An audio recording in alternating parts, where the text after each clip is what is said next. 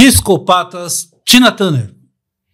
Não precisa gritar. O microfone tá, tá longe, mas você não precisa gritar. Agora a gente tem bons microfones, a gente não precisa mais gritar, né? Mas. Vai que vai. Continua. Tina Turner, né? A gente vai falar. Sim, vocês perceberam, Robson está de volta. Você sabia, Robson, antes da gente ir para o Tina Turner, que quando você deixou de gravar, é, você tinha deixou fãs para trás do Vários, vários adjetivos, né? Eu não, não sabia, mas. entre a enfim. secura, entre ele é o cara direto, entre ele é Não, eu não cara- quero mais ouvir. Senão vou ter que voltar pro meu terapeuta. Eu não É, quero. então, tipo, não, ele faz falta e tal. O Serena não vai lidar bem com essa informação, mas, tipo, tive, tive esse feedback. Tive e tenho esse feedback. Não, eu só voltei porque, como a gente está testando equipamento novo e a gente não está sendo filmado nesse momento, então eu voltei aqui porque eu preciso testar e então eu precisava fazer aqui um desculpa, essa é a segunda edição que a gente está fazendo só áudio. Não, então não se aflija, Mário, tá tudo tranquilo. É, e aí a gente vai falar da Tina Turner, que morreu há uma semana atrás exatamente. A gente está gravando esse programa na quarta-feira seguinte da morte da Tina Turner. Não por oportunismo, mas porque é uma pauta que surgiu aqui quando a gente estava, antes da gente ligar o, apertar o REC.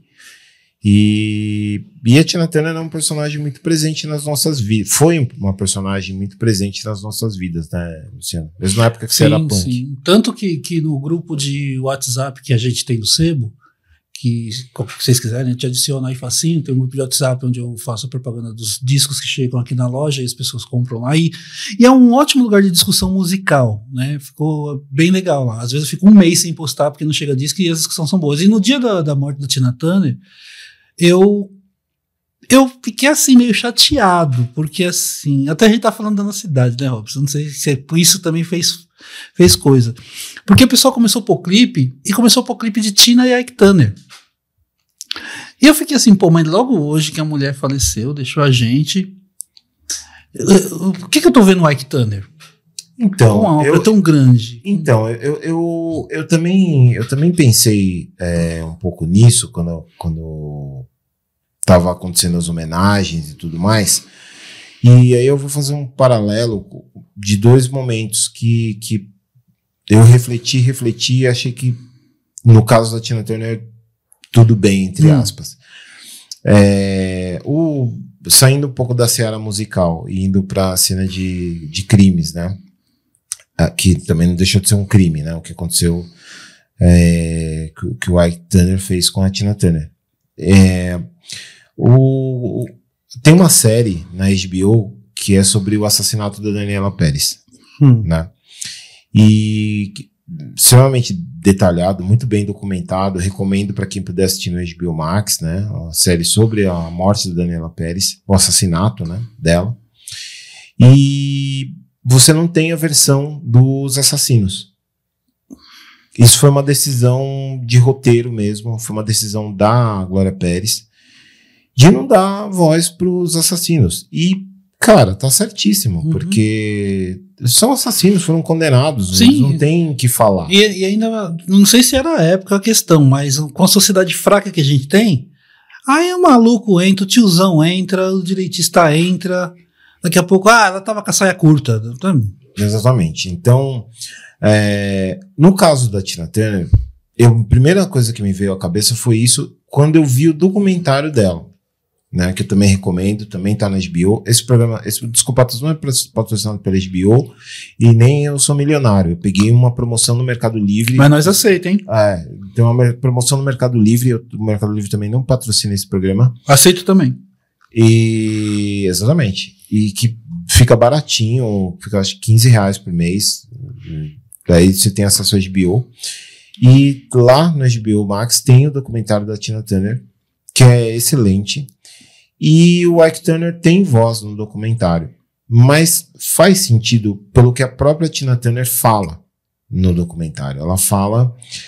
é, todo mundo sabe a história, mas se você não sabe, o, o Ike Turner era casado com a Tina Turner. Inclusive tem um bom filme lá atrás. Não tem? Sim, sim. Que é muito bom também, com a Angelina Basset e, enfim, ela participa do documentário também. A geração nova aí viu a Angelina Bassett como no Pantera Negra, né? É, Mãe dele. exatamente, exatamente. E Ela tá no documentário da Tina Turner.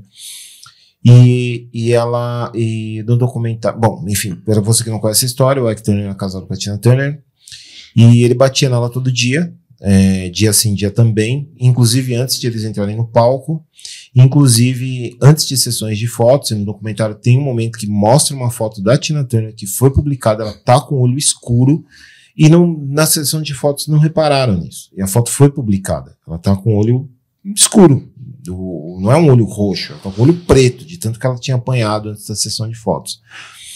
E, e aí você fala aquela narrativa, né? Ah, ela é uma pessoa vencedora, porque, pô, a mulher escapou da morte.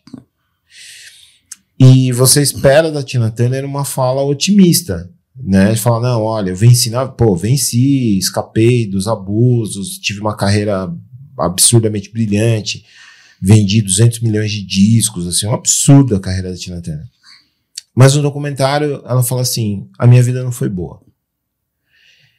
E, tipo, cara, a hora que ela fala isso, você fala, meu, é foda, porque aí ela, ela fala que, meu, é isso, minha vida foi isso, cara, tipo, não foi boa. Puta. Então, meio que ela autoriza a- as pessoas a falarem disso. Quando ela deu entrevista famosa Pra ver a crueza, pra ver tudo, né? Exatamente. Tem a parte que ela fala quando ela tomou a decisão de falar pela primeira vez disso ainda nos anos 70 para a revista People. E tem o, o repórter que fez, a, o jornalista que entrevistou ela na época também está no documentário, e ele fala que ele ficou abismado na época porque ele não sabia disso. Ela falou: Olha, eu quero falar porque eu nunca mais quero falar sobre esse assunto, na época. Mas ao longo do tempo ela percebeu que não tinha como. Tipo, não tinha como, ela não conseguia se, se desvencilhar dessa história. Em algum momento também se percebe a voz que tu é, né? Nesse caso, porque tá acontecendo, é normalizado e ela tem um microfone. Ela pode falar de muita mulher que tá passando isso secularmente, né? Então, mas é que ela não queria. Ela não queria falar sobre isso. E, tipo, ela deu entrevista com esse objetivo. Ela falou: vou contar isso, vou contar em detalhes tudo que aconteceu, porque aí eu nunca mais preciso falar. E foi o contrário. Todas as vezes que, a partir da entrevista para a revista People, todas as vezes que ela era entrevistada, perguntavam do Ike Turner. E tem essas, esses momentos, assim, ela tá num programa de TV e tal, aí, ah, não sei o quê, mas e o que aconteceu com o Ike Turner? Ela falou, pô, mas não ficar me perguntando isso de novo. Aí, tipo, ela percebeu que não tinha escapatória. Então, ela acabou falando. E, e assim, é, tem que- infelizmente, tem que falar do Ike Turner, porque apesar de ele ser um abusador, um criminoso, que espero que esteja queimando no fogo do inferno essa hora e fique até o fim dos tempos lá, no, no colo do capeta.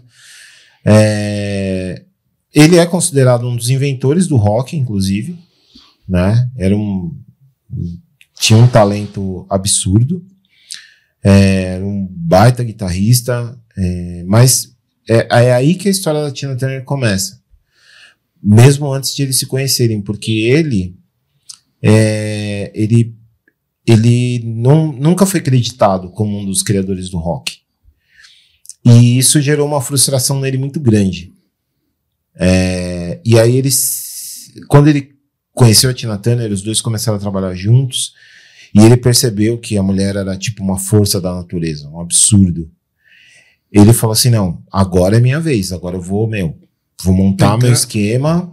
Essa é a mulher e, cara, nós vamos voar, a gente vai bombar, vai fazer muito sucesso. É a minha chance, né? Exatamente. Mas aí o que, que aconteceu?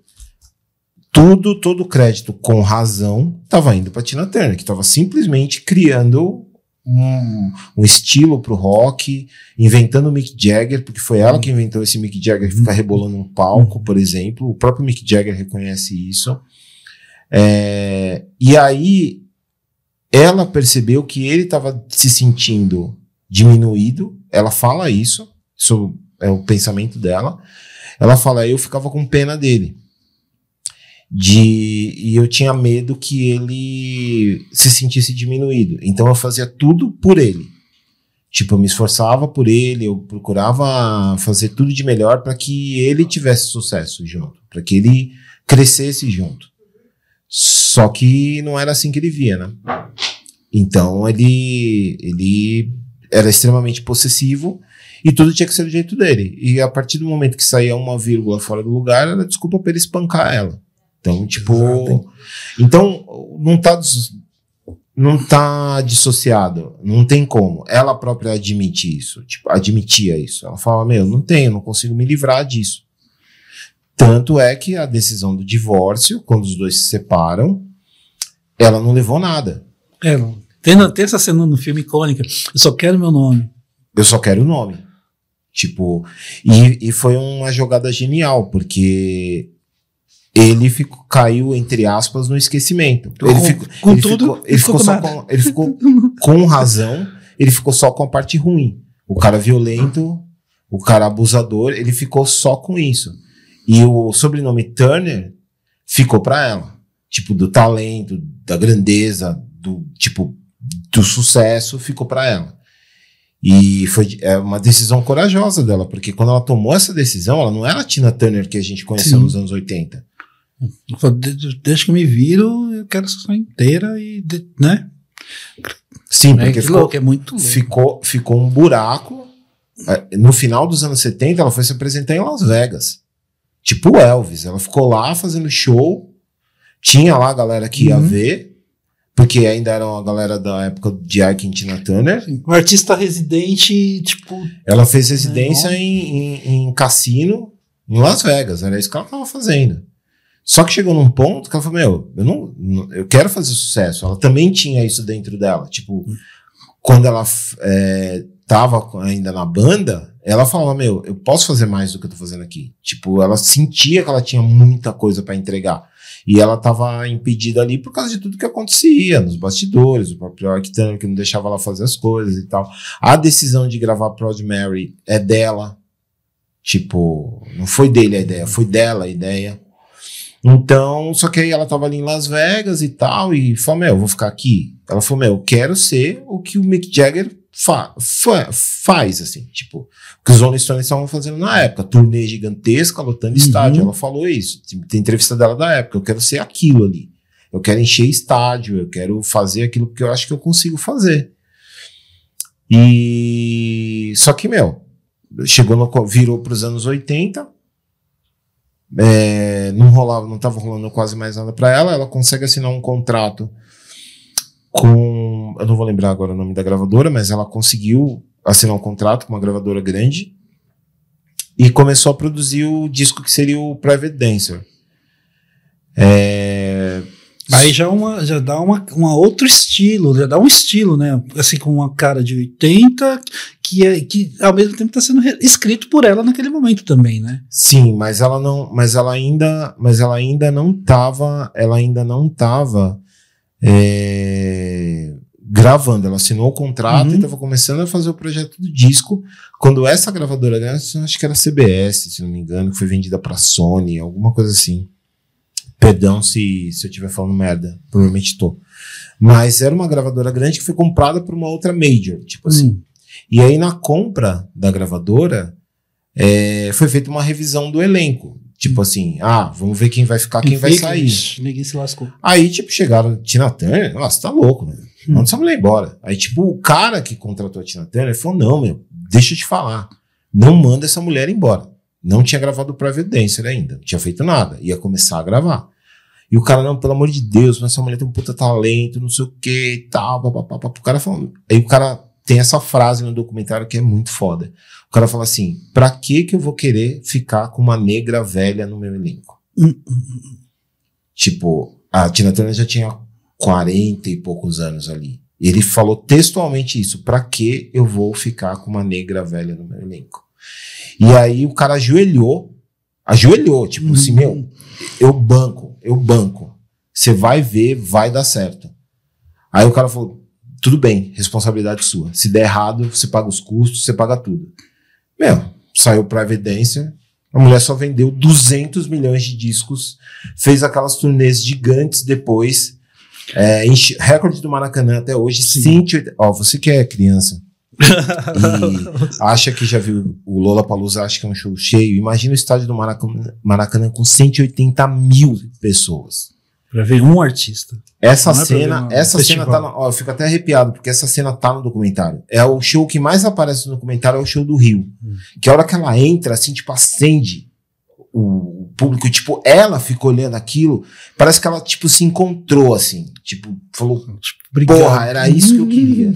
Era isso que eu queria. Era um estádio assim que eu queria. Meio todo mundo cantando as músicas, a galera pulando e ela lá ah, no palco. Tipo isso, assim. é, tipo, essa negra velha que o cara da gravadora não queria, virou o que virou, cara. Com 40 anos já. E aí ela virou o jogo total e ela conseguiu fazer o que ela quis fazer a vida toda. Tipo, encher estádio, meu, botar, quer fazer tudo pra. Meu, aquele cabelo, o figurino, Criar. meu. Se E é- criar, né? Se criar, fazer.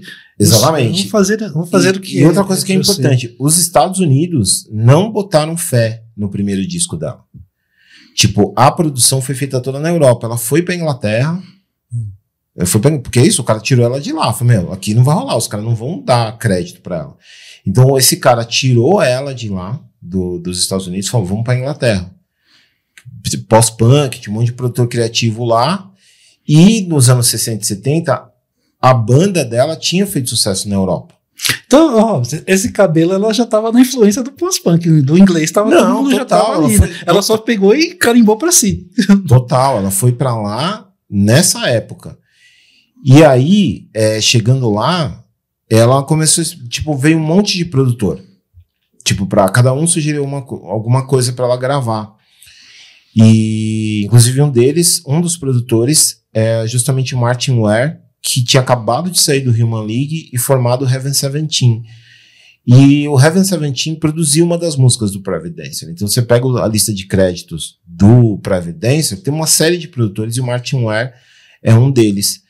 E, e a música que estourou, né, que foi, é, não, foi Private Dancer o primeiro hit, o primeiro hit do disco, que também é, é uma história de, de virada, é, deixa eu pegar aqui, ah, foi, foi, foi, foi, foi, foi, Providência de 84.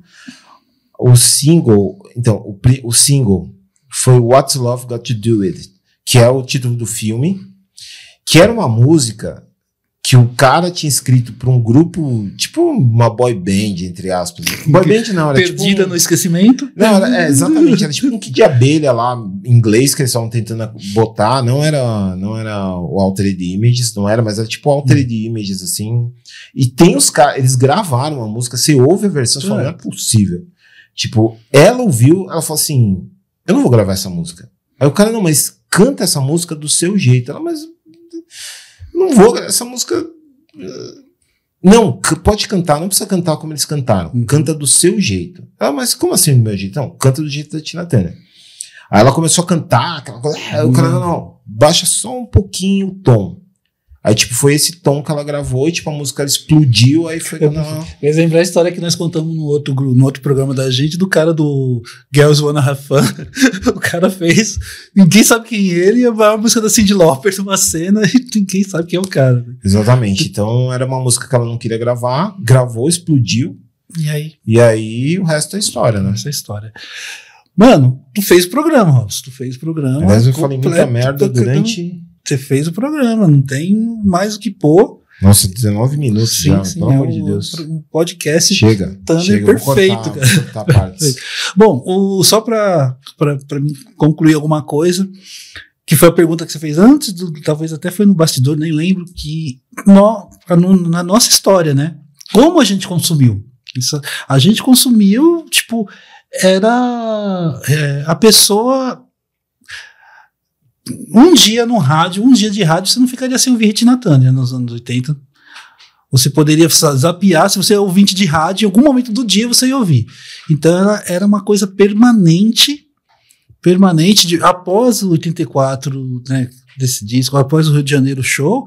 Então ela é quase brasileira, né, cara? Era um som assim. Não digo que é brasileira, que que, vem morar aqui. Mas assim, era, era uma coisa que todo mundo sabia quem que era. Se fosse no samba, se fosse no lugar, era uma coisa muito total. E eu não, não, deveria falar isso, mas quando o Mussum faz Tina Turner, então aí pronto, cara. Aí populariza. Tem, tem gente que vem dessa imagem também, né? Que ele faz muito louco aquilo lá. Mas é. É, a gente consumiu Tina Turner muito em novela. Né? Tem muita música da Tina Turner ah, é, de novela. Por isso os bailinhos de, os bailinhos de vila, né? Isso. De, garagem, e, de garagem. E é importante lembrar para a gente para a molecada de hoje entender o tamanho da Tina Turner e como a gente consumia naquela época. Justamente nessa turnê do Rio, é, a Regina Casé fez uma participação com a Tina Turner no palco, nesse show do Rio, porque tinha uma personagem na novela que era a Tina Pepper, que era a Regina Casé, ela, ela se vestia de Tina Turner. E aí, quando a Tina Turner veio pro Brasil, a novela tava, tava no ar, a novela, e eles conseguiram fazer o encontro da Tina Pepper com poder, a Tina Turner. Poder da Globo. Exatamente. Globo, maior emissora do Brasil, foi lá e colocou a personagem da novela das sete para participar do show. E a Tina Turner é super divertida, rindo, tipo, curtindo what, ali, vendo. What the fuck is this? But. então, para ver o tamanho da Tina Turner, a penetração que a Tina Turner tinha é, na nossa cabeça na época, e, enfim. Só hit. E depois ela também foi pro cinema, ah, fez depois, é, Além então, da Cúpula do Trovão. Aquilo, é, foi o, é. sensacional é, também, baita personagem. O Mad Max, ele carimba, né, cara? Ele só carimba, assim, a existência daquilo lá.